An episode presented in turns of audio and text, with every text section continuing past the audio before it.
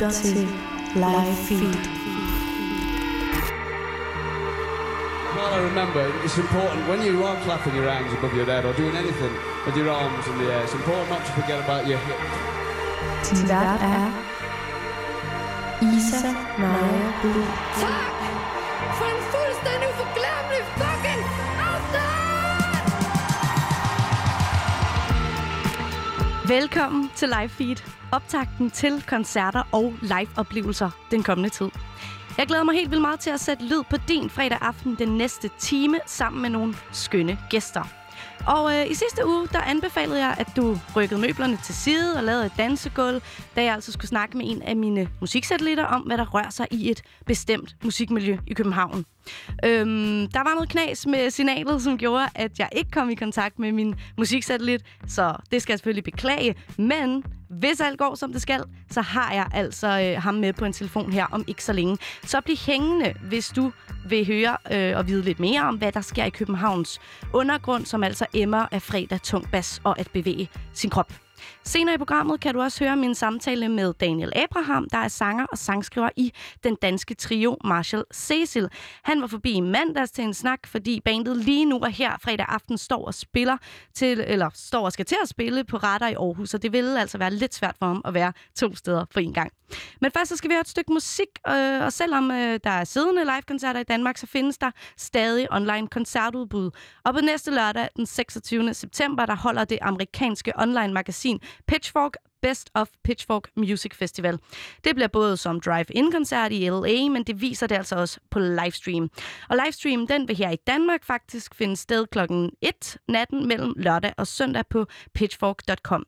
Her kan man se sjældne og hidtil uudgivede koncerter fra navne som Solange, Robin og FK Twix. Og det glæder jeg mig øh, i hvert fald rigtig meget til at følge med i.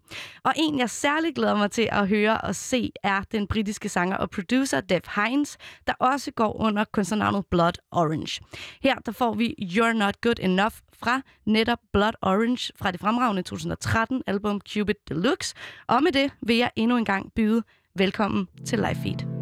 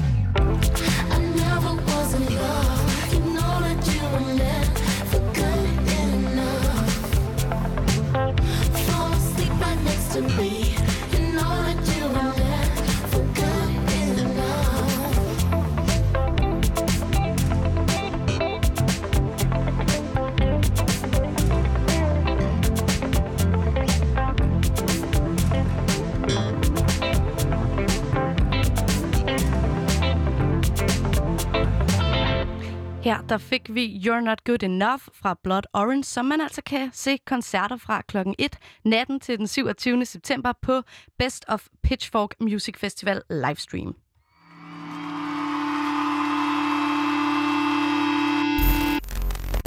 Og nu er det blevet tid til et indslag, som jeg kalder Live Feeds musiksatellitter.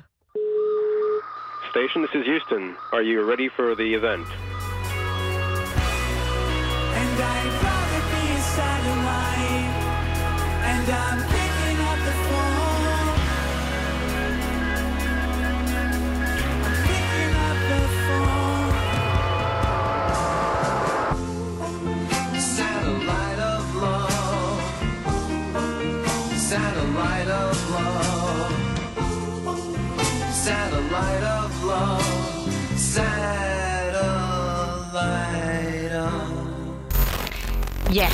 Det er nemlig sådan, at jeg her i programmet har kontakt til forskellige mennesker rundt omkring i hele Danmark, der ved helt vildt meget om, hvad der rører sig på den danske musikscene i lige netop deres område. Og i hvert program, der vil jeg ringe en af mine venner af programmet op, mine såkaldte musiksatellitter, som vil gøre os lidt klogere på, hvad der sker i den danske musikundergrund, hvilke navne man skal holde øje med, og hvilke koncerter man ikke må gå glip af. Og i dagens program, der tager jeg temperaturen på den københavnske teknoscene. Vi skal altså helt ned i den mørke, pulserende undergrund, hvor der er strobelys, godt med bas i maven og en masse knapper og blive blåblyd. Og til at gøre os lidt klogere på det, der har jeg nu med mig på en telefon musikolog, klubgænger og den teknokyndige Rasmus Riels. Velkommen til dig, Rasmus. Tak skal du have. Du er med. Hvor fantastisk, altså. Ja. Rasmus, hvis klubberne ikke lige nu var lukket, ikke? Hvor, øh, hvor stor sandsynlighed vil der så være for, at du stod på en natklub her i aften? Jamen altså, hvis vi forestiller os, at det havde åbnet op i dag, så var der 100% sandsynlighed. Jeg savner det virkelig. Og, Øh, ja. Og grund til, at jeg spørger dig om Øh. det, det er jo fordi, at du er, jeg har dig jo med, fordi du netop har altså, enormt godt styr på, øh, på den københavnske teknoscene, og måske også lidt andre steder. Men i dag skal det i hvert fald øh, handle om København. Og Ja. øh, jeg ved, at du for nogle år tilbage skrev speciale om netop øh, Københavns teknoscene, og inden vi skal tage temperaturen på, hvad der ligesom sker på den her scene i dag, kan du så ikke lige starte med at fortælle, hvornår og hvordan man ligesom begyndte at se en teknoscene udfolde sig i København? Jo, øh, det kan jeg godt. Altså, der har jo været en teknoscene i mange år, så hvor den var centreret i mange år øh, efter nullerne omkring det spillested, der hedder Culturebox. Men øh, efterhånden som det miljø, de blev sådan ældre, så øh, var det ligesom sådan, da jeg kom, for eksempel kom ind i techno, det, det virkede lidt som om, at jeg var sgu ikke gammel nok til det. Hmm. Øh, men så i 2015, tror jeg det er, der sker der øh, ligesom to ting. Den ene det er, at der kommer en udgivelse øh, med nogen, der hedder Funeral Future, som lige pludselig har en lyd, som ikke er... Øh, det skal lige sige, den lyd, der har været før, den er sådan meget lækker med mange ekoer og sådan nogle ting, hvis man kan forestille sig Trandemøller i sådan en meget klubbet version. Øh, men den lyd, der kommer nu her, den er inspireret af punkede ting øh, og sådan kolde klange og sådan nogle ting fra nogen, der hedder øh, Funeral Future. Og så samtidig så kommer der nogle fester, øh, som begynder i henholdsvis øh, ungdomshuset øh, ude i Nordvest og øh, et mindre andet sted på Loppen på Christiania, som kalder sig Fast Forward. Og øh, så lige Fast Forward, så øh, gør det, at øh, den her punkede energi, som der kommer med, den øh, gør, at der opstår sådan et miljø omkring en lyd, hvor man dyrker øh, meget øh, hurtige øh, tempoer, øh, sådan gerne omkring 140 bpm. Øh, altså, øh, og 140 bpm, det er så to slag i sekundet. Så er det hurtigt. Øh, det er ret hurtigt øh, i forhold til klubmusik, fordi der var før, det var sådan, øh, det var stort før, det var sådan Berlins scene, og den bevægede sig typisk under 130. Mm. Og selvom det måske ikke lyder så meget, som kan lige gå sådan 12 slag op på et minut, så, så- så hvis man står på dansegulv, så har det virkelig stor effekt. Og øh, det begynder så at komme det her stærke miljø omkring, og så i 2018, der skriver øh, Resident Advisor, som er det største musikmagasin inden for elektronisk musik, skriver en artikel omkring København. Mm. Og det falder sammen med, at øh, på YouTube, der er der sådan nogle kanaler, hvor at man promoverer øh, udgivelser. Der er også nogle for techno. Den største del, der hedder Hate, øh, med sød navn. Og øh, der vælger de så at promovere en, der hedder Nikki Istreffi, som udgiver et nummer, der hedder Red Armor. Mm. Og det får helt sindssygt mange kliks. Så den her artikel kombineret med øh, øh, Nikki Istreffis internethit, gør, at der lige pludselig kommer et kæmpe fokus på øh, Københavns teknoscene. Og det er så det, vi, vi lever sådan lidt af nu her, at øh, i øh, efterspillet, ikke? Ja, og, og som, Øh. som du også sagde, at så var det jo altså, det er forholdsvis nyt, hvis det, hvis det ligesom startede i, i 15 og så 18, at man satte endnu mere. Eller er det det, eller er det, er det fordi du er ung, at, at det først er nu, du har opdaget det? Eller er det simpelthen sådan, øh, først her omkring de senere, øh, seneste år, at man har kunne, øh, kunne se ligesom en, en øh, bestemt, hvad hedder det, øh, lyd eller, eller et miljø, der ligesom er, øh, også er, øh, er værd at tale om? Al- Altså, det, det er jo sådan... Techno er jo en af sådan, de gamle klubgenre, og, og det, den vil nok altid eksistere. Men det, der sker med den her bølge, er, at den teknolyd, som København Mm. dyrker, den ændrer radikalt udtryk. Så man får de her, øh, og det, det, lyden af den, det er de her meget hurtige beats. Øh, og så især i starten, der var den kendetegnet af sådan nogle meget øh, The Cure-agtige, eller Blood Orange, som du spillede lige før jeg kom Ja. på. Øh, sådan klange, som spillede sådan nogle meget, meget, meget smukke melodier, som tit gik sådan lidt langsomt og lå henover. Okay. Så man havde så det her både sådan virkelig hurtig øh, hovedet under armen musik, og så havde man øh, sådan de her nærmest romantiske, øh, smukke melodier, der lå ovenover. Og hvilke i dag, hvilke producer, DJ's, øh, DJ's kunstnere, øh, eller hvad man kalder de her, øh, hvad hedder det, der er store inden for techno, ja, hvilke er netop øh, store af danske artister i dag inden, øh, inden for øh, teknomiljøet, eller københavnske i hvert fald? Altså, det er øh, fuldstændig øh, uden øh, sammenligning, øh, så må man sige, at han hedder Martin Scharke, han, han, han har virkelig smæk på. Han lavede et nummer øh, sidste år, som blev udvalgt af Resident Advisor til at være årets track, og det er nok sådan en af de største hyldster, man kan få sådan kommercielt af musikindustrien i, øh, inden for den elektroniske musik. Og øh, ja, Derudover så er der nogle andre, der øh, stadig Funeral Future, de kører stadig fuld øh, smæk på med Fuld virkelig gode udgivelser. Og en der hedder Rune Bakke og Sugar, og, som er sådan den gamle garde. fordi at øh, netop den gamle, hvad så med øh, lige nu her i 2020, hvem anbefaler du, eller synes du, man skal holde øje med, hvis man ligesom skal være helt med på beatet? Jamen, øh, jeg var faktisk ude og øh, kritisere scenen lidt tidligere Ja. på Culture Boxers hjemmeside, fordi en af de, øh, ej, det skal lige forstås meget kærligt, for jeg holder meget Ja. af scenen, men en af de ting, der lidt sker, øh, når man går op i det her 140 bpm, det er, at det, der ligesom vil, øh, vil kalde groove, altså hvordan at synkoperinger og basslinjer og sådan nogle ting, de påvirker, øh, hvordan de forskellige øh, anslag, de sådan, øh, får, får ting til at svinge sådan frem og tilbage eller sådan nogle ting. Det bliver lidt svært at holde dem kørende. Mm. Øhm, og, øh, og, og det er måske nok en af de ting sådan, i dag, hvor man nogle gange godt kan savne lidt, det er, at det kunne være fedt, at musikken var lidt mere henvendt til at danse, og ikke bare meget som øh, Trance? Altså hurtigt fremad, Mm. og så en smuk melodi, hvor man går ind og, og bliver følsom omkring det. Øh, Er der så nogen, der kan det i dag, måske? Til din smag, eller... eller øh... ja, men øh, der er i hvert fald, øh, jeg synes især, der er to kunstnere, som øh, eksperimenterer med, med lyden, og, og i det mindste prøver at gøre lidt op med nogle af de her... Øh, øh, hvad skal, skal vi sige, der opstod nærmest nogle genrekonventioner ja. om, hvordan at den her københavnske teknolyd den lød.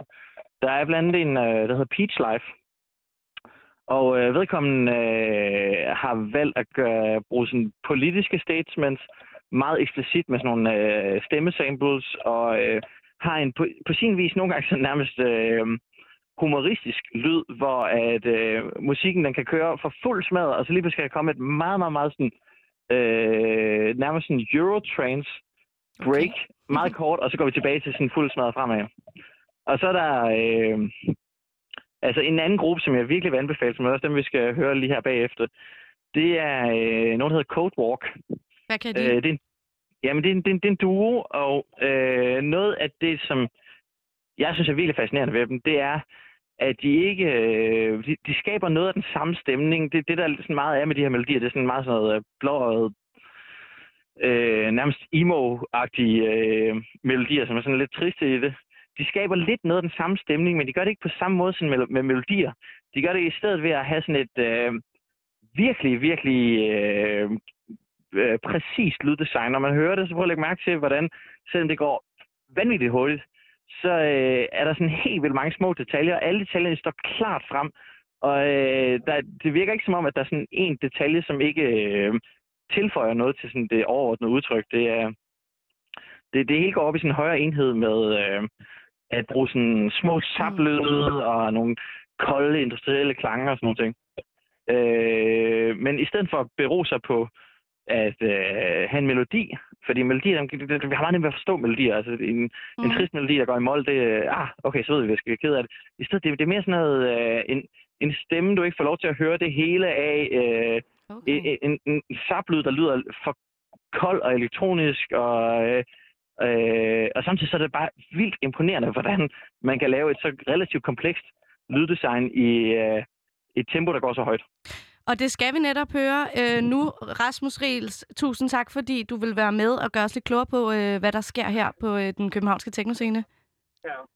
Ja, jamen, øh, øh, jeg er glad for, at I ringede, og øh, I må have en god aften inde på øh, radioen. God fredag.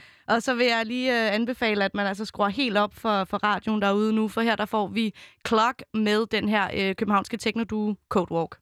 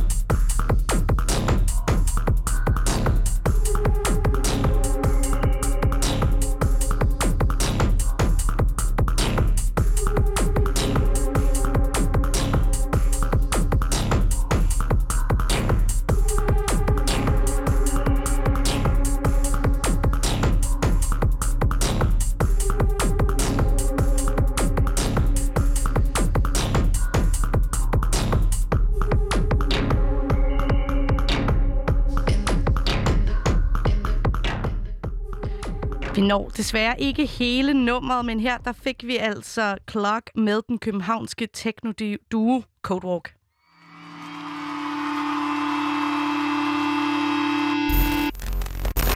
Hvordan scorer man trommeslageren? Hvordan kommer man med backstage? Og hvordan undgår man at blive nødt til at tisse i pitten? I dette indslag Lifehacks, der deler en musiker eller en anden spændende gæst ud af sine koncerterfaringer og giver dig sit lifehack og tre gode råd med på vejen til, hvordan du kan opleve eller undgå nogle af de her ting, som de altså selv har prøvet til en koncert. Og for et par uger siden, der snakkede jeg med skønne albumaktuelle Greta her i live feed, og inden hun tog fra studiet, så gav hun altså også lige sit lifehack med. Lyt med her. Hej, jeg hedder Greta, og her kommer nogle råd til, hvordan du ikke besvimer til en koncert. Are we here again? Are we all waiting in line for a Jeg har prøvet flere gange, at jeg besvimede til en koncert. Um, for eksempel på Northside. Um, jeg kan ikke huske, hvilket år det var. Måske 2014 eller sådan noget. I hvert fald var der rigtig mange mennesker, um, og jeg blev nødt til at blive hentet ud af, af mængden og ligge i sådan et redningstelt, eller hvad det hedder. Og det var ikke så fedt, fordi jeg gik glip af hele koncerten. Så her er tre råd, hvor den, det her ikke sker for dig. Som det første, drik nok vand. Det glemmer man nogle gange lidt på festival, så drikker man mere øl eller alt muligt andet. Vand er vigtigt. Nummer to, øhm, hvis du har det lidt dårligt med mange mennesker, måske ikke venter om i midten af en koncert, når du står foran, så du ikke ser hele mængden af mennesker. Øhm, og nummer tre, øhm, sæt dig ned en gang imellem. På festival kan man godt komme til, at hvis man ikke er så meget i sit camp, at bare gå rundt hele dagen og stå. Måske det er okay, du sætter dig ned en gang imellem.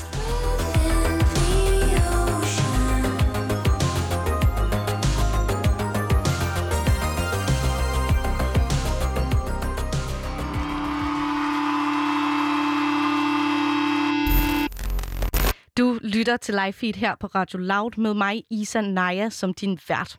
Og lige nu, der står den danske trio Marshall Cecil på spillestedet Radar i Aarhus og er ved at gøre sig klar til at give koncert. Trioen består af Sofus August Tuxen, som spiller keyboard og producerer, Sebastian Fibier på trommer og forsanger og sangskriver Daniel Abraham. Og i mandags, der havde jeg Daniel forbi studiet til et interview, og det kan I høre lige her, hvor jeg altså startede med at spørge, hvordan den her trio Marshall Cecil opstod.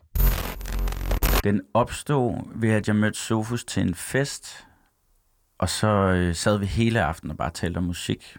Og det var meget naturligt, vi bare... Øh, og jeg kunne enormt godt lide den måde, vi taler om musik på. Jeg kan godt lide, når man taler om musik. Ikke så teoretisk, men meget sådan med følelserne mm. og med, ja, med nogle mærkelige perspektiver og sådan noget. Og vi kunne bare genkende hinanden hinandens perspektiver, så jeg fik hans nummer, og så sagde jeg til ham, en eller anden dag, så, så ringer jeg til dig. Og så gik der noget tid, en del tid faktisk, og så ringede jeg til ham på et tidspunkt, øh, for at spille lidt, hvor vi bare spillede sammen, og hvor Sebastian så også kom ind, Sofus kendte Sebastian, og han hævde ham ind. Det var et, et band, vi spillede i før, som, øh, som vi så stoppede alle sammen, øh, og så tænkte vi, nu skal vi, så også tre, vi besluttede os for, nu skal vi lave noget sammen. Og så skete det, at Sofus, han, mens vi besluttede det, der havde Sofus lige valgt at tage til Katalonien, altså i Spanien. Øh, og boede op i bjergene der, så vi pendlede faktisk øh, sådan frem og tilbage, både sendte en masse ting til hinanden, men så en gang imellem tog Sebastian og jeg op i bjergene der, og lavede vores første sange øh, med Marcel Cæsar. Det må have været nogle smukke omgivelser at lave musik i. Ja, men det var, det var så smukt, og det passede godt til der, hvor vi gerne ville hen. Vi ville gerne øh, op, i, op til skyerne. Og ved det højere luftlag. De højere tænder, ja. Nemlig. Øhm, noget, helt, øh, noget jeg har undret mig lidt over, fordi jeg synes jo, at eller når jeg har snakket med andre mennesker og artister, at det med at lave et bandnavn, det kan faktisk nogle gange være sværere end at lave sangene. Hvordan blev, øh, hvad, hvad ligger der i ordene Marshall Cecil? Jamen heldigvis har vi slet ikke haft et problem med det. Nå. Fordi at øh, Marcel Cecil er et bandnavn, som jeg har haft i mit hoved i mange, mange år, før jeg overhovedet startede med at lave musik. Øh, det er egentlig det navn, jeg rigtig skulle have heddet, da, min, øh, da mine forældre var gravid med mig, eller min mor var gravid med mig. Og var noget, som min far, et, et, et, øh, et navn, som min far havde mødt i en, øh, i en sådan en øh, LSD-ros, hvor han ligesom havde mødt... Øh, en spirit animal, eller en, der, der kommer til sig af ham. Og, øh, og så derfor skulle jeg rigtig have heddet det, og det måtte man så ikke øh, dengang i 90'erne. Jeg blev født i 1990, og øh, der var der ikke kommet den her navnelov, der gjorde, at man kunne hedde Ninja og alle de her Nå, forskellige ja. mærkelige navne. Ja. Ja. Så der kunne man kun hedde det, der stod i kirkebogen. Nå, Og der stod altså ikke Marcel Cecil. ærger du dig over, at det ikke var det navn, du fik så? Nej, det gør jeg ikke. Jeg, jeg er egentlig meget glad for Daniel. Ja. Og øh, ja, jeg, jeg, tror, det, jeg tror, det er fint, det forblev et banenavn. Jeg har, har det fint med det, jeg synes også, det er en smuk, et smukt navn. Bestemt. Ja. Øhm, nu skal vi lige lidt tilbage i tiden, fordi den 11. marts skulle have været en ret stor band, band en ret stor dag for, øh, for jeres band, Marshall Cecil. Og øhm, kan du ikke lige beskrive, hvorfor og, øhm, og hvad der så faktisk endte med at ske i løbet af den her dag, og måske også lige tage os øh, med i dine sådan, følelser i løbet af, af den 11. marts. Jo. Altså, vi havde arbejdet, vi havde arbejdet på den her plade i, ja, 3-4 år. Øh, vi havde udgivet nogle singler, men nu var pladen ligesom klar, og vores plade Going Up, Going Down var klar, og det var ligesom første gang, vi udgav Mm. en vinyl og en plade og alt det her, øh, som jo er en kæmpe drøm. Og så skete der det, at øh, jeg kan huske, vi havde, hvilket på en eller anden måde, det er det billede, jeg har i mit hoved, hvilket er lidt sørgeligt, men det er, at jeg har lavet sådan en øh, countdown, sådan lidt corny countdown på Instagram stories, hvor man ligesom kan øh, count down til, at øh, pladen kommer ud.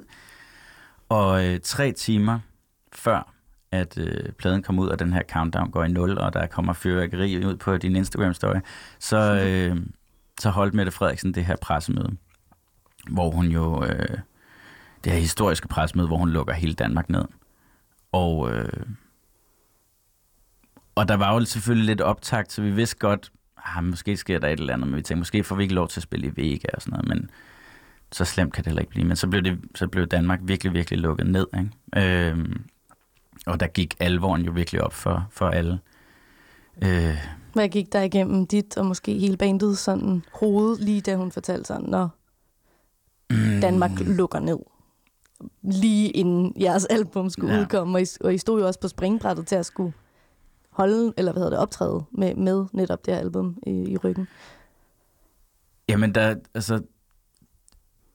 Det, jeg vil gerne kunne sige, at jeg bare tænkte, ej, hvor er det nederen, ej, hvor er det øhm, forfærdeligt for Marcel Cecil. Men jeg tror egentlig mest, jeg tænkte på, på verden og på øh, sådan situationen. Altså, jeg, jeg, jeg tror, det, det, det, på, det var egentlig på en eller anden måde så stort, at, at den her plade lige pludselig blev ret lille og, øh, og ubetydelig. I det blik der i hvert fald. Selvfølgelig betød den stadig noget for os, og, der var, og vi ringede også til hinanden og sagde, okay, hvad gør vi her, og det og den. Men der var også sådan, du kan ikke gøre noget. Altså, vi kan ikke gøre noget smart. Det er ikke, fordi vi lige nu kan rykke de næste tre timer og gøre et eller andet mega smart. Altså, du ved, det hele er sat op til at blive udgivet. Der er ikke så meget at gøre.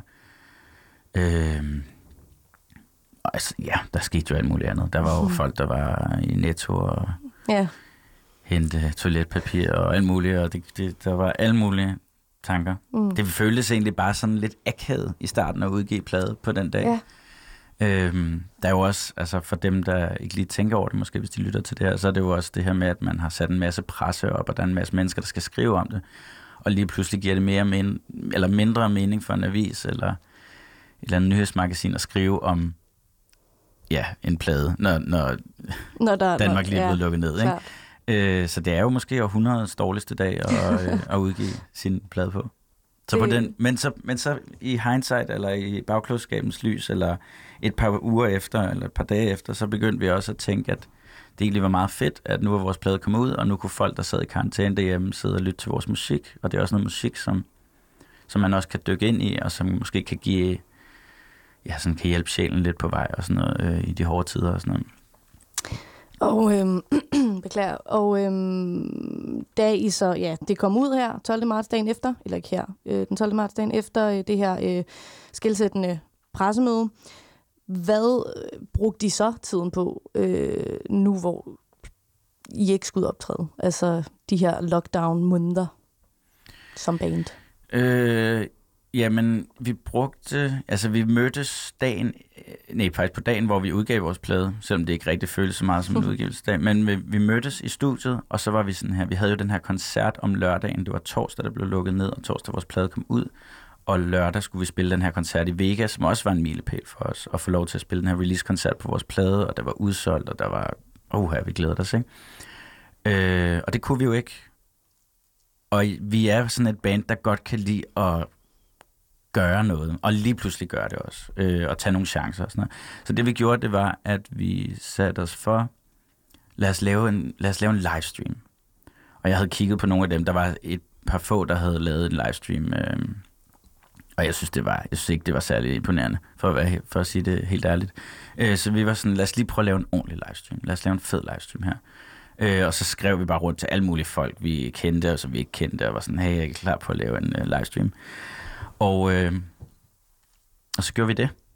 Og, øh, og det var så vores måde ligesom at få noget energi ud og kunne spille det her musik for vores fans også, det ved at lave den her livestream. Og det blev jo så til en, det blev jo så også til en ting øh, senere hen, ikke? I, i de her de sidste halve år har det jo været en ting Ja, det må rigtig man meget. sige. Ja. ja. Hvordan var det at spille uden publikum? Øh, jamen, det var egentlig meget sjovt i starten, synes jeg. Altså, det var ret sådan... Det var jo bare et nyt format, så det var, yes, let's do it. Og Mm. vi synes, vi havde gjort det på en fed måde med, med en- ja, sådan noget tre-fire kameraer, så folk ligesom kunne få en oplevelse, at der var noget bevægelse i det, og der skete noget, ikke? Øhm, så det var egentlig meget sjovt. Og det var også sjovt. Øh, så spillede vi nogle andre en masse. Vi har spillet en del af de der livestreams. Og så på et tidspunkt, så kunne vi også mærke, at nu er det tid til at, at spille for et rigtigt publikum igen, Ja. ikke? Og netop det med at spille for et øh, rigtigt publikum, det skal vi snakke om lidt senere, men først så vil jeg også lige høre, øh, du snakkede lidt om, at, at det her album måske var lidt godt i en, øh, for mennesker, eller nogle mennesker i en karantænetid, hvor man ligesom kunne gå ind i sig selv, altså going up, going down. Kan du sætte nogle flere ord på sådan udtrykket eller tankerne bag albummet?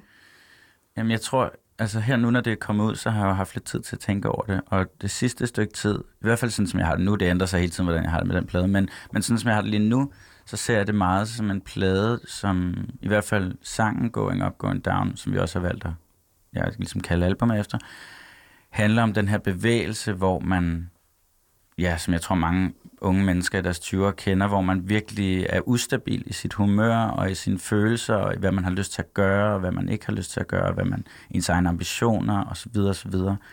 Øhm, så det har på mange måder været, øh, det har været sådan en plade, som jeg føler, i hvert fald på nogle måder har kunne, kunne øhm, oversætte de følelser, jeg har haft øh, i mine 20'er. Og det håber jeg, at øh, altså jeg tror, jeg tror, det kan, jeg tror, jeg, altså, jeg tror, folk går op og ned hele tiden igennem hele livet, Mm. men, øhm, Men, Men det er det- måske noget, der kendetegner 20'erne. Ja, jeg tror, der er noget med hjernen der, at den, øh, den virkelig øh, kæmper mod øh, stillstanden. Det tror jeg, vi er mange i 20'erne, der kan øh, sige os enige i. Øhm, og som du også nævner, det er dig, der skriver teksterne. Er der sådan noget i, i dit tekstunivers, som du lægger særligt vægt på, måden du bruger ordene, eller, eller er det ligesom en, at du skriver ud fra, hvor du er i dine følelser? Mm, ja, men altså det er meget, det, ja, der er egentlig, det, det er meget sådan delt op. Jeg bruger meget sådan kontraster, både i hvordan jeg skriver, men også i hvordan processen er. Altså jeg skriver både meget intuitivt, jeg freestyler altid på numrene og ser, hvad der kommer ud af det, og der kommer tit nogle linjer, som jeg synes er spændende, og som guider mig hen imod, hvor er det, jeg gerne vil hen, eller hvor er det, det intuitivt gerne vil bringe mig hen. Og så er der en anden proces, hvor jeg sidder og er meget rationel, og sidder og skriver mere rationelt. Så jeg prøver hele tiden at balancere de to poler, øh, som man kan sige det intuitive versus det rationelle er. Øh, og det positive med det negative, det er meget sådan, jeg arbejder meget i poler. Mm. Øhm, og det er fordi, jeg er meget sådan, øh, min hjerne tænker meget i poler. Øh, og tænker meget i øh, sort og hvid, men så prøver jeg at finde det grå, og, og altså hele tiden de her ting, men det er meget defineret af polerne. Øhm, ja, Og øh, nu har vi netop snakket om øh, jeres musik, og jeg tænker, at vi skal høre et nummer. Og øh, vil du ikke øh, fortælle, hvad det er, vi skal høre, og øh, måske sætte nogle ord på, hvordan nummeret er blevet til, eller hvad det handler om? ja, nu skal vi høre en sang, der hedder Soliloquy, Wouldn't Feel Alone, som øh, er en af de singler, vi udgav i forbindelse med pladen. Øh, det er en sang, som er ret abstrakt faktisk, og øh, samtidig også ret konkret, øh, og, og bangeren, og, og, og vil rigtig meget, øh, samtidig med det forvirrende.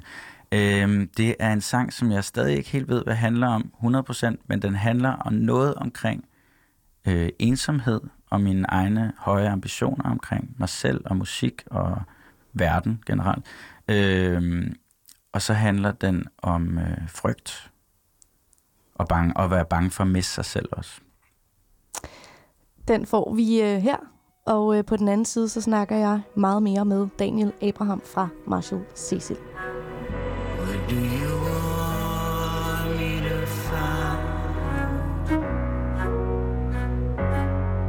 What do you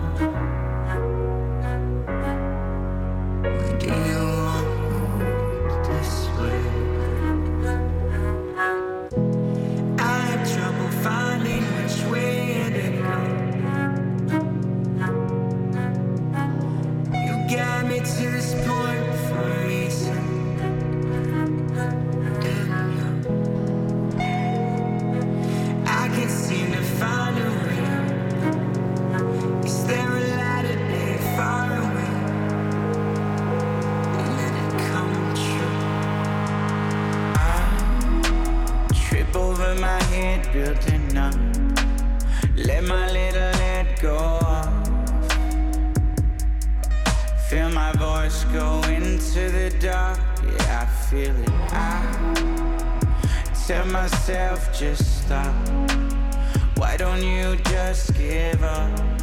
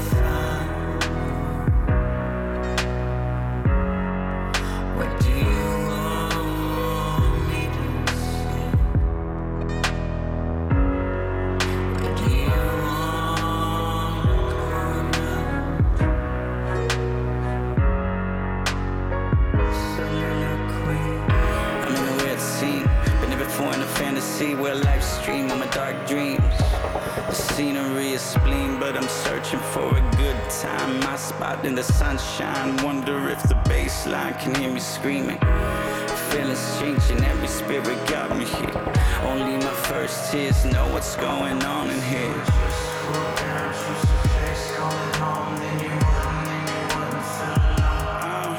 I've been scheming, dreaming, waiting for this music to come on. And I got plenty reasons thinking that it might just do me wrong. You keep on loving, hating,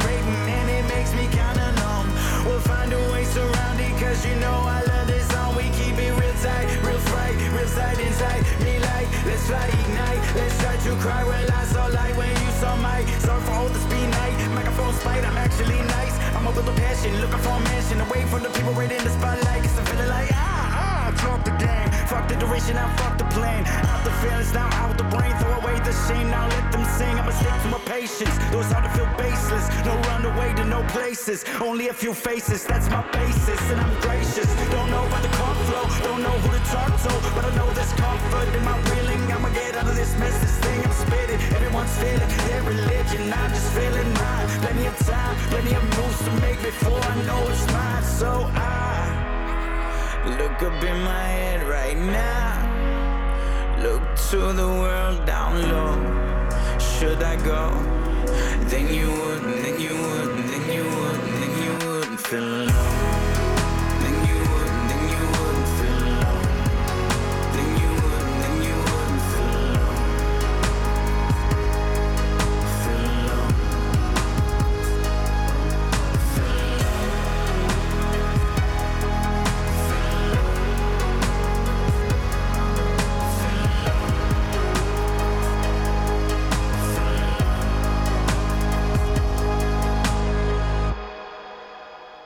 lytter til live feed her på Radio Loud, optakten til den kommende tids koncerter og liveoplevelser i hele Danmark med mig, Isa Naja, som din vært. Og jeg har stadig øh, glæden af at have Daniel Abraham, forsanger og sangskriver i trioen Marshall Cecil, Cecil i studiet. Og øh, det var netop Marshall, beklager, Marshall Cecil, vi fik her med nummeret Soliloquy, Sol- Soliloquy Wouldn't Feel Alone. Flot, Isa. Daniel, før øh, det her nummer, der snakkede vi om, hvordan I netop stod på springbræt, springbrættet til at komme ud og optræde, øh, lige netop da Danmark lukkede ned, og derfor øh, gjorde det lidt svært. I fik lavet en livestream, men, øh, men det var ikke muligt at komme ud foran et rigtigt øh, publikum. Men I har netop startet jeres efterårsturné, og har blandt andet spillet øh, i Vega og i hvad hedder det, øh, Aalborg Studenterhus og øh, på en festival i Viborg. Ja. Øhm, hvordan har det været at spille live igen efter sådan en periode uden at kunne, øh, uden muligheden for at stå på en scene? Jamen, det har været sindssygt fedt. Altså, det har virkelig været forløsende. Vi har virkelig haft behov for at få... Altså det der med at møde mennesker, efter at man har udgivet en plade, og ligesom se dem i øjnene og sige, Ja. hvad har I lyttet til den? Ja, okay, det har de. Der er faktisk folk, der har lyttet til det. Der er folk, der har en oplevelse med det. Og det kan man jo ikke se i de her livestreams. Der, måske, jo, man kan se det med nogle kommentarer, ja. men, men det der med at se det i øjnene på folk, og se dem synge med, og, og så videre, og så videre, det er jo en, det er virkelig bekræftende. Øh, og, og enormt rart og, og skønt. Så det har bare været mega fedt at komme ud igen og bevæge kroppen. Og, altså, Ja. du ved, Ja. ja. få så eksekvere det her musik, man har lavet. Og hvordan, øh, nu sagde du selv, at det var dejligt at se, okay, I har lyttet til det, øh, jeres publikum og, og fans og sådan noget, men øh, hvordan synes du ja, generelt, at publikum har modtaget jer? Øh, hvordan har stemningen været i, øh, i lokalet, eller hvad det, på venueet, hvor I har spillet? Jamen, jeg synes, det har været ret godt. Altså, jeg synes øh, især her i Storvæk, altså, altså som jo København, vores hjemmebase, ikke, det har virkelig været, det var helt vildt. Altså, det var, det var virkelig sådan, øh, når man gik ind på scenen, kunne man mærke, det var sådan en, en gryde, der var ved at koge over på en smuk måde, hvor man lige får fjernet låget, før at øh, Ja. alt skummen rører over. Og øh, så går i gang med at spille den her koncert. Det var sindssygt fedt. Altså, helt vildt smukt. Øhm, vores fans er, er super nice, og er, og er virkelig gode til at leve sig ind i musikken, og virkelig gode til at gå med på de her præmisser, som vi laver musikken på. Ja. Hvordan var det i forhold til at spille for et siddende publikum, øh, som du siger der med, at, at øh, grydelåget er lige ved at at komme over, men, men der er jo, man må ikke stille sig op og danse og skrige på samme måde. Mm. Kunne man mærke det op fra scenen? Ja, det kunne man godt. Altså, der var jo tidspunkter, hvor folk rejste sig lidt op, og man blev nødt til at sige, hey, nu stopper jeg lige, sådan, ja. sæt jer lige ned og sådan noget, fordi at, ja, man kan, man kan jo i, i værste tilfælde, kan det ske, at folk siger, nu må I ikke spille det her, altså spille, nu skal I spille nummeret om, eller nu skal I stoppe med at spille, fordi vi lige skal have sagt til folk, de skal sidde ned. Øh, så der er alle sådan nogle der små bekymringer, man kan tage på sig, hvis man vil. Øh, man kan sige, at folk bliver måske en lille smule restløse, øh, hvis man spiller en lidt længere koncert, ikke? Det kan jeg også godt forstå, at der er en masse energi, som man gerne vil have ud Ja. i sin krop. Øh, men det er jo også en mulighed for at sætte sig ned og lytte noget mere, og se det på en anden måde, blive mere bevidst om, hvad vi gør på scenen, alle de her ting. Øh, så det kan, jeg synes, vores musik egner sig okay til en siddende koncert. Det er bedre til en stående, men, men, men det kan godt lade sig gøre. Eller sådan, øh, hvis jeg var trap rapper, ville jeg have det lidt hårdere, Mm. tror jeg. Øh, Ja. Hvor man er vant til, at der skal være mosh pits og det ene og det andet, ikke? men det er der sjældent til vores. Så det var egentlig meget godt. Så I havde ikke øh, lavet noget om i forhold til, hvordan I ville have gjort det live, i, altså sådan skræddersyet det til siddende publikum, eller? Mm, egentlig ikke. ikke. Ikke fordi vi havde gjort så meget anderledes. Altså, måske lidt i setlisten har vi ændret lidt for at øh, kunne sige, nu skal folk være bevidste om, at de bare skal sidde ned, og nu skal de zone lidt ud i, de her, i den her passage af koncerten. Men det er ikke fordi, at vi har gjort specielt meget ud af det. Øh, jeg synes altid, vi har et ret flot øh, live show, så sådan, den er også flot, når man sidder ned. Mm, altså, altså, det var så, det, Klart. ja.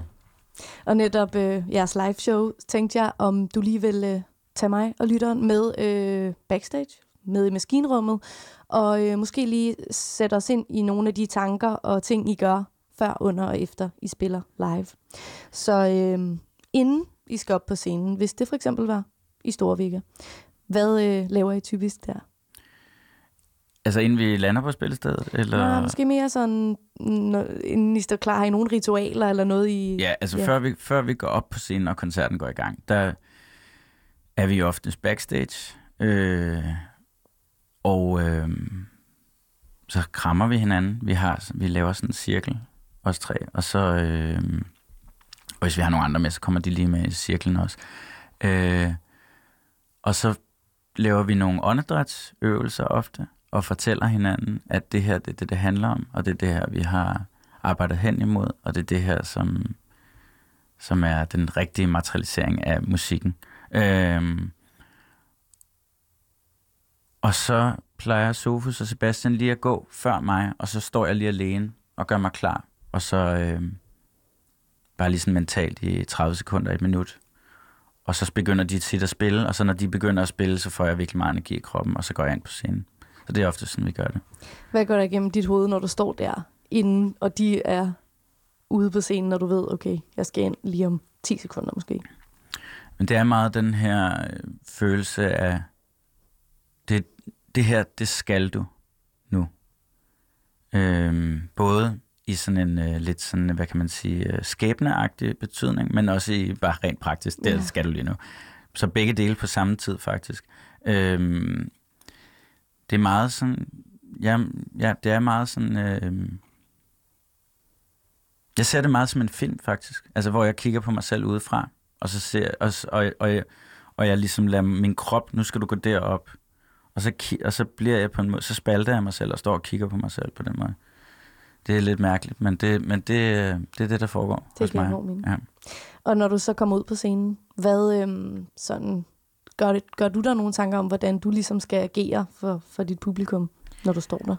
Øhm, nej, det gør jeg ikke. Altså, jeg, jeg, det, der er vigtigt for mig, det er, at jeg, er, at jeg tager den. Altså, at jeg er, at jeg, øh, lidt ligesom når man møder et andet menneske, man skal møde for første gang, eller et eller andet, eller man skal møde et menneske, at man så ikke kommer helt slatten, og bare, nå, okay, nu skal jeg se. altså, at man kommer ind og viser, at man gerne vil møde, øh, fordi det vil man gerne. Så, så altså bare vise det. Det er egentlig, det, det, det er kun lige der, hvor jeg går op på scenen, at jeg siger, nu er det nu. Og så når jeg har taget 3-4 skridt, så mister jeg alt... Øh, så bliver det bare Mm. intuition. Så jeg forbereder aldrig, hvad jeg skal gøre på scenen. Øhm, fordi, jeg, fordi for mig kommer det ret naturligt, hvad man skal gøre. Og hvordan øh, har I sådan som band, eller måske bare dig, gjort dig nogle tanker om, hvad publikum skal øh, gå derfra med? Hvilken følelse? Skal de være opløftet? Skal de have tænkt over nogle ting? Øh, eller? Øh, altså, hvad, hvad de skal tænke, det, det, er vi, det, det lærer vi jo dem om. Men, øh, men, altså, men vi, det er klart, at vi strukturerer sættet, sådan, så man går, forskel, man går igennem forskellige øh, hvad kan man sige, følelser, og, sådan, og så måske i starten, så kommer man lidt op, så, øh, og så lidt ned igen, og, og så op igen, men på en anden måde, Mm. og med nogle andre farver, med nogle andre øh, stemninger og sådan noget. Så jo, vi, vi er meget bevidste om, hvad hvert nummer gør og kan, og det øh, laver man jo et sæt ud fra, ikke? Klart. Øhm, så det, det skal helst have været sådan en... Øhm, Rutsjebanetur? ja, og, og så man føler, at man har været til noget specielt, at man har gået igennem nogle forskellige følelser, man måske ikke lige normalt går igennem, og i, på en bestemt måde, som man normalt ikke gør. Eller sådan. Klart. Og øh, så træder I af scenen. Hvad øh, laver I typisk der? Øh, i, nu om dagen, der er vi blevet gode til at være glade, efter vi har spillet en koncert. Okay. Det var vi ikke i, i starten. Nå, øh, hvorfor vi, ikke? Jamen, det er fordi, at vi er, vi er meget perfektionistiske, okay. så det var tit, øh, vi, vi lagde fokus på det. Det er vi blevet rigtig gode til øh, ikke at gøre så meget længere. Det er måske også, fordi vi er blevet bedre som band, altså, så vi ikke behøver at gøre det lige så meget. Men, øh, men det vi gør, det er, at vi krammer hinanden og roser hinanden og øh, sørger for, at vi har det godt. Øh, det er noget, som vi er begyndt at fokusere mere på i vores band, hvor vi førhen har været lidt mere sådan smerteagtige. Øh, og det var ligesom, man skulle igennem en eller anden form for smerte, hvilket er sådan lidt sådan en gammeldags, øh, mærkelig måde at- se på kunst på, som Mm. på nogle måder giver mening, men på andre måder heller ikke øh, gør det, og måske også nogle gange spænder ben for en. Så vi prøver vi rigtig meget nu at nyde det, og, og sætte pris på, at vi står på fucking store vægge og spiller koncert, ikke? Altså, Mm. så det, virkelig, det, det er noget, vi... Især, det gør jeg i hvert fald, bruger rigtig meget tid på at lære og, og sætte pris på det. Øh, på det, der sker lige nu for os. Og øh, når I ligesom har været i den her følelse sammen og, og krammet, er det så ud og økse stifter, hedder det ikke det? Eller, øh, Øh, ja, ej, jamen, eller øh, er man træt og skal hjem og sove? Eller, øh, Det er jo svært at sove efter en koncert, og, øh, og det er jo faktisk måske en af de farligste ting ved at være musiker, det er, at man har så sindssygt meget energi efter en koncert. Øh, jeg, øh, det er ikke altid, altså det er oftest, hvis det er sådan en koncert som Store så går vi ud og, og drikker bagefter oftest. Øh, eller i hvert fald fester på den ene eller den anden måde. Og øh, sammen, helst sammen med nogle venner og sådan, du ved, har det fedt. Men vi prøver også ikke at falde i den fælde med, at man skal holde øh, et eller andet øh, arousal-niveau kørende. Fordi jeg også bare ved, hvor meget det kommer til at smadre os, og hvor meget øh, og jeg hader at have mega mange tørmænd dagen Ja. efter, og jeg kan bedre lide at være i gang med at lave noget, og være til stede med mennesker og alle mulige ting. Men altså, vi er jo ikke, det er ikke fordi, vi er engle, men vi er godt nok, men vi er heller ikke, vi er også ret kedelige i forhold til, øh, du ved, de klassiske rock and roll myter, mm. eller hvad man siger. Øhm, Daniel, vi skal til at runde af, men øh, nu kom vi lidt ind på det. Øhm, men hvis, hvis nu man ikke har oplevet jer live, hvad, øh, hvad, hvilke ord vil du så beskrive for, hvad man kan forvente til en koncert med Marshall Cecil? Øh, man kan forvente tilstedeværelse, og man kan forvente øh, nærhed og storhed, øh, og at de to ting godt kan hænge sammen. Øh, og så kan man forvente øh,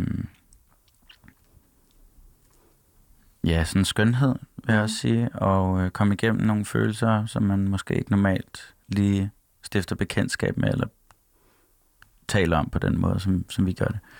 Øh, og så kan man også øh, varme, altså jeg, jeg synes til vores koncerter, selvom vores musik er meget melankolsk, så er der stadig enormt meget varme, både blandt publikum og også tit efter, og der er sådan en god øh, kærlighed i luften, når vi spiller, synes jeg.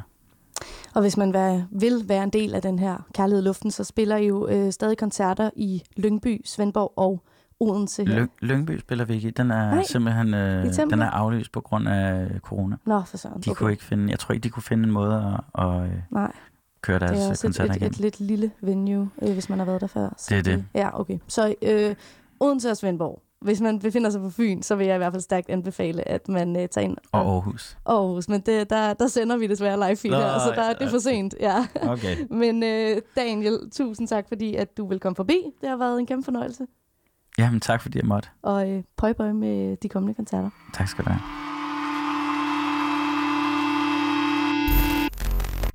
Sådan lød det altså, da jeg snakkede med Daniel Abraham fra øh, Marshall Cecil her i mandags. Og som han selv nævnte i slutningen, at, øh, at de spiller i Aarhus. Det gør de nemlig, men det gør de altså i aften. Så måske er du en af de heldige, der nu står på radar og øh, venter og glæder sig til at skulle se dem gå på klokken 8. Live feed er næsten slut for i dag, og jeg vil sige tusind tak, fordi du brugte en time i koncertens tegn sammen med mig og mine gæster. I starten der snakkede jeg jo med øh, musikolog og tekno-ekspert og øh, hvad hedder det, klubgænger Rasmus Riels, der gør sig klogere på, hvad der rører sig lige her og nu i, øh, på den københavnske scene. Jeg synes, det var enormt spændende at høre om, hvordan øh, lyden af den københavnske teknoscene ligesom er enormt hurtig BPM, beats per minute, øhm, og så fik vi også nogle anbefalinger fra ham, blandt andet øh, den her duo Code Walk, som vi også hørte øh, noget af et øh, nummer med. Og øh, det her program, Live Feed, det er øh, produceret af Vega for Radio Loud. Jeg er din vært, Isanaya Buhl, og jeg glæder mig øh, som altid til, at vi skal lyttes ved igen på næste fredag, stadig kl. 18.05 til 19, og ellers så kan man jo altid, øh, hvad hedder det, finde live feed øh, der, hvor man lytter til sin podcasts. Og øhm, så vil jeg også endnu en gang lige øh, minde dig om, at du altid er velkommen til at sende mig en mail på livefeed radioloud.dk Og her kan du vil det være meget passende lige at skrive nogle øh, koncerter, du glæder dig til at opleve, så, øh, så jeg kan videregive dem, fordi jeg vil som altid gerne høre fra dig derude, hvad du glæder dig til at se øhm, på, øh, hvad hedder det, ja, den danske livescene. Det er i hvert fald nok mest der, der er live musik, eller der man kan tage til live-koncerter lige nu, men altså også online-koncerter øh, er jo øh, stadig i fuld flor. Men øh, du må have en dejlig fredag aften. Øh, jeg glæder mig til, at vi vil lyttes ved igen i næste uge. Nu er klokken blevet 19.00, og så skal vi have nogle nyheder.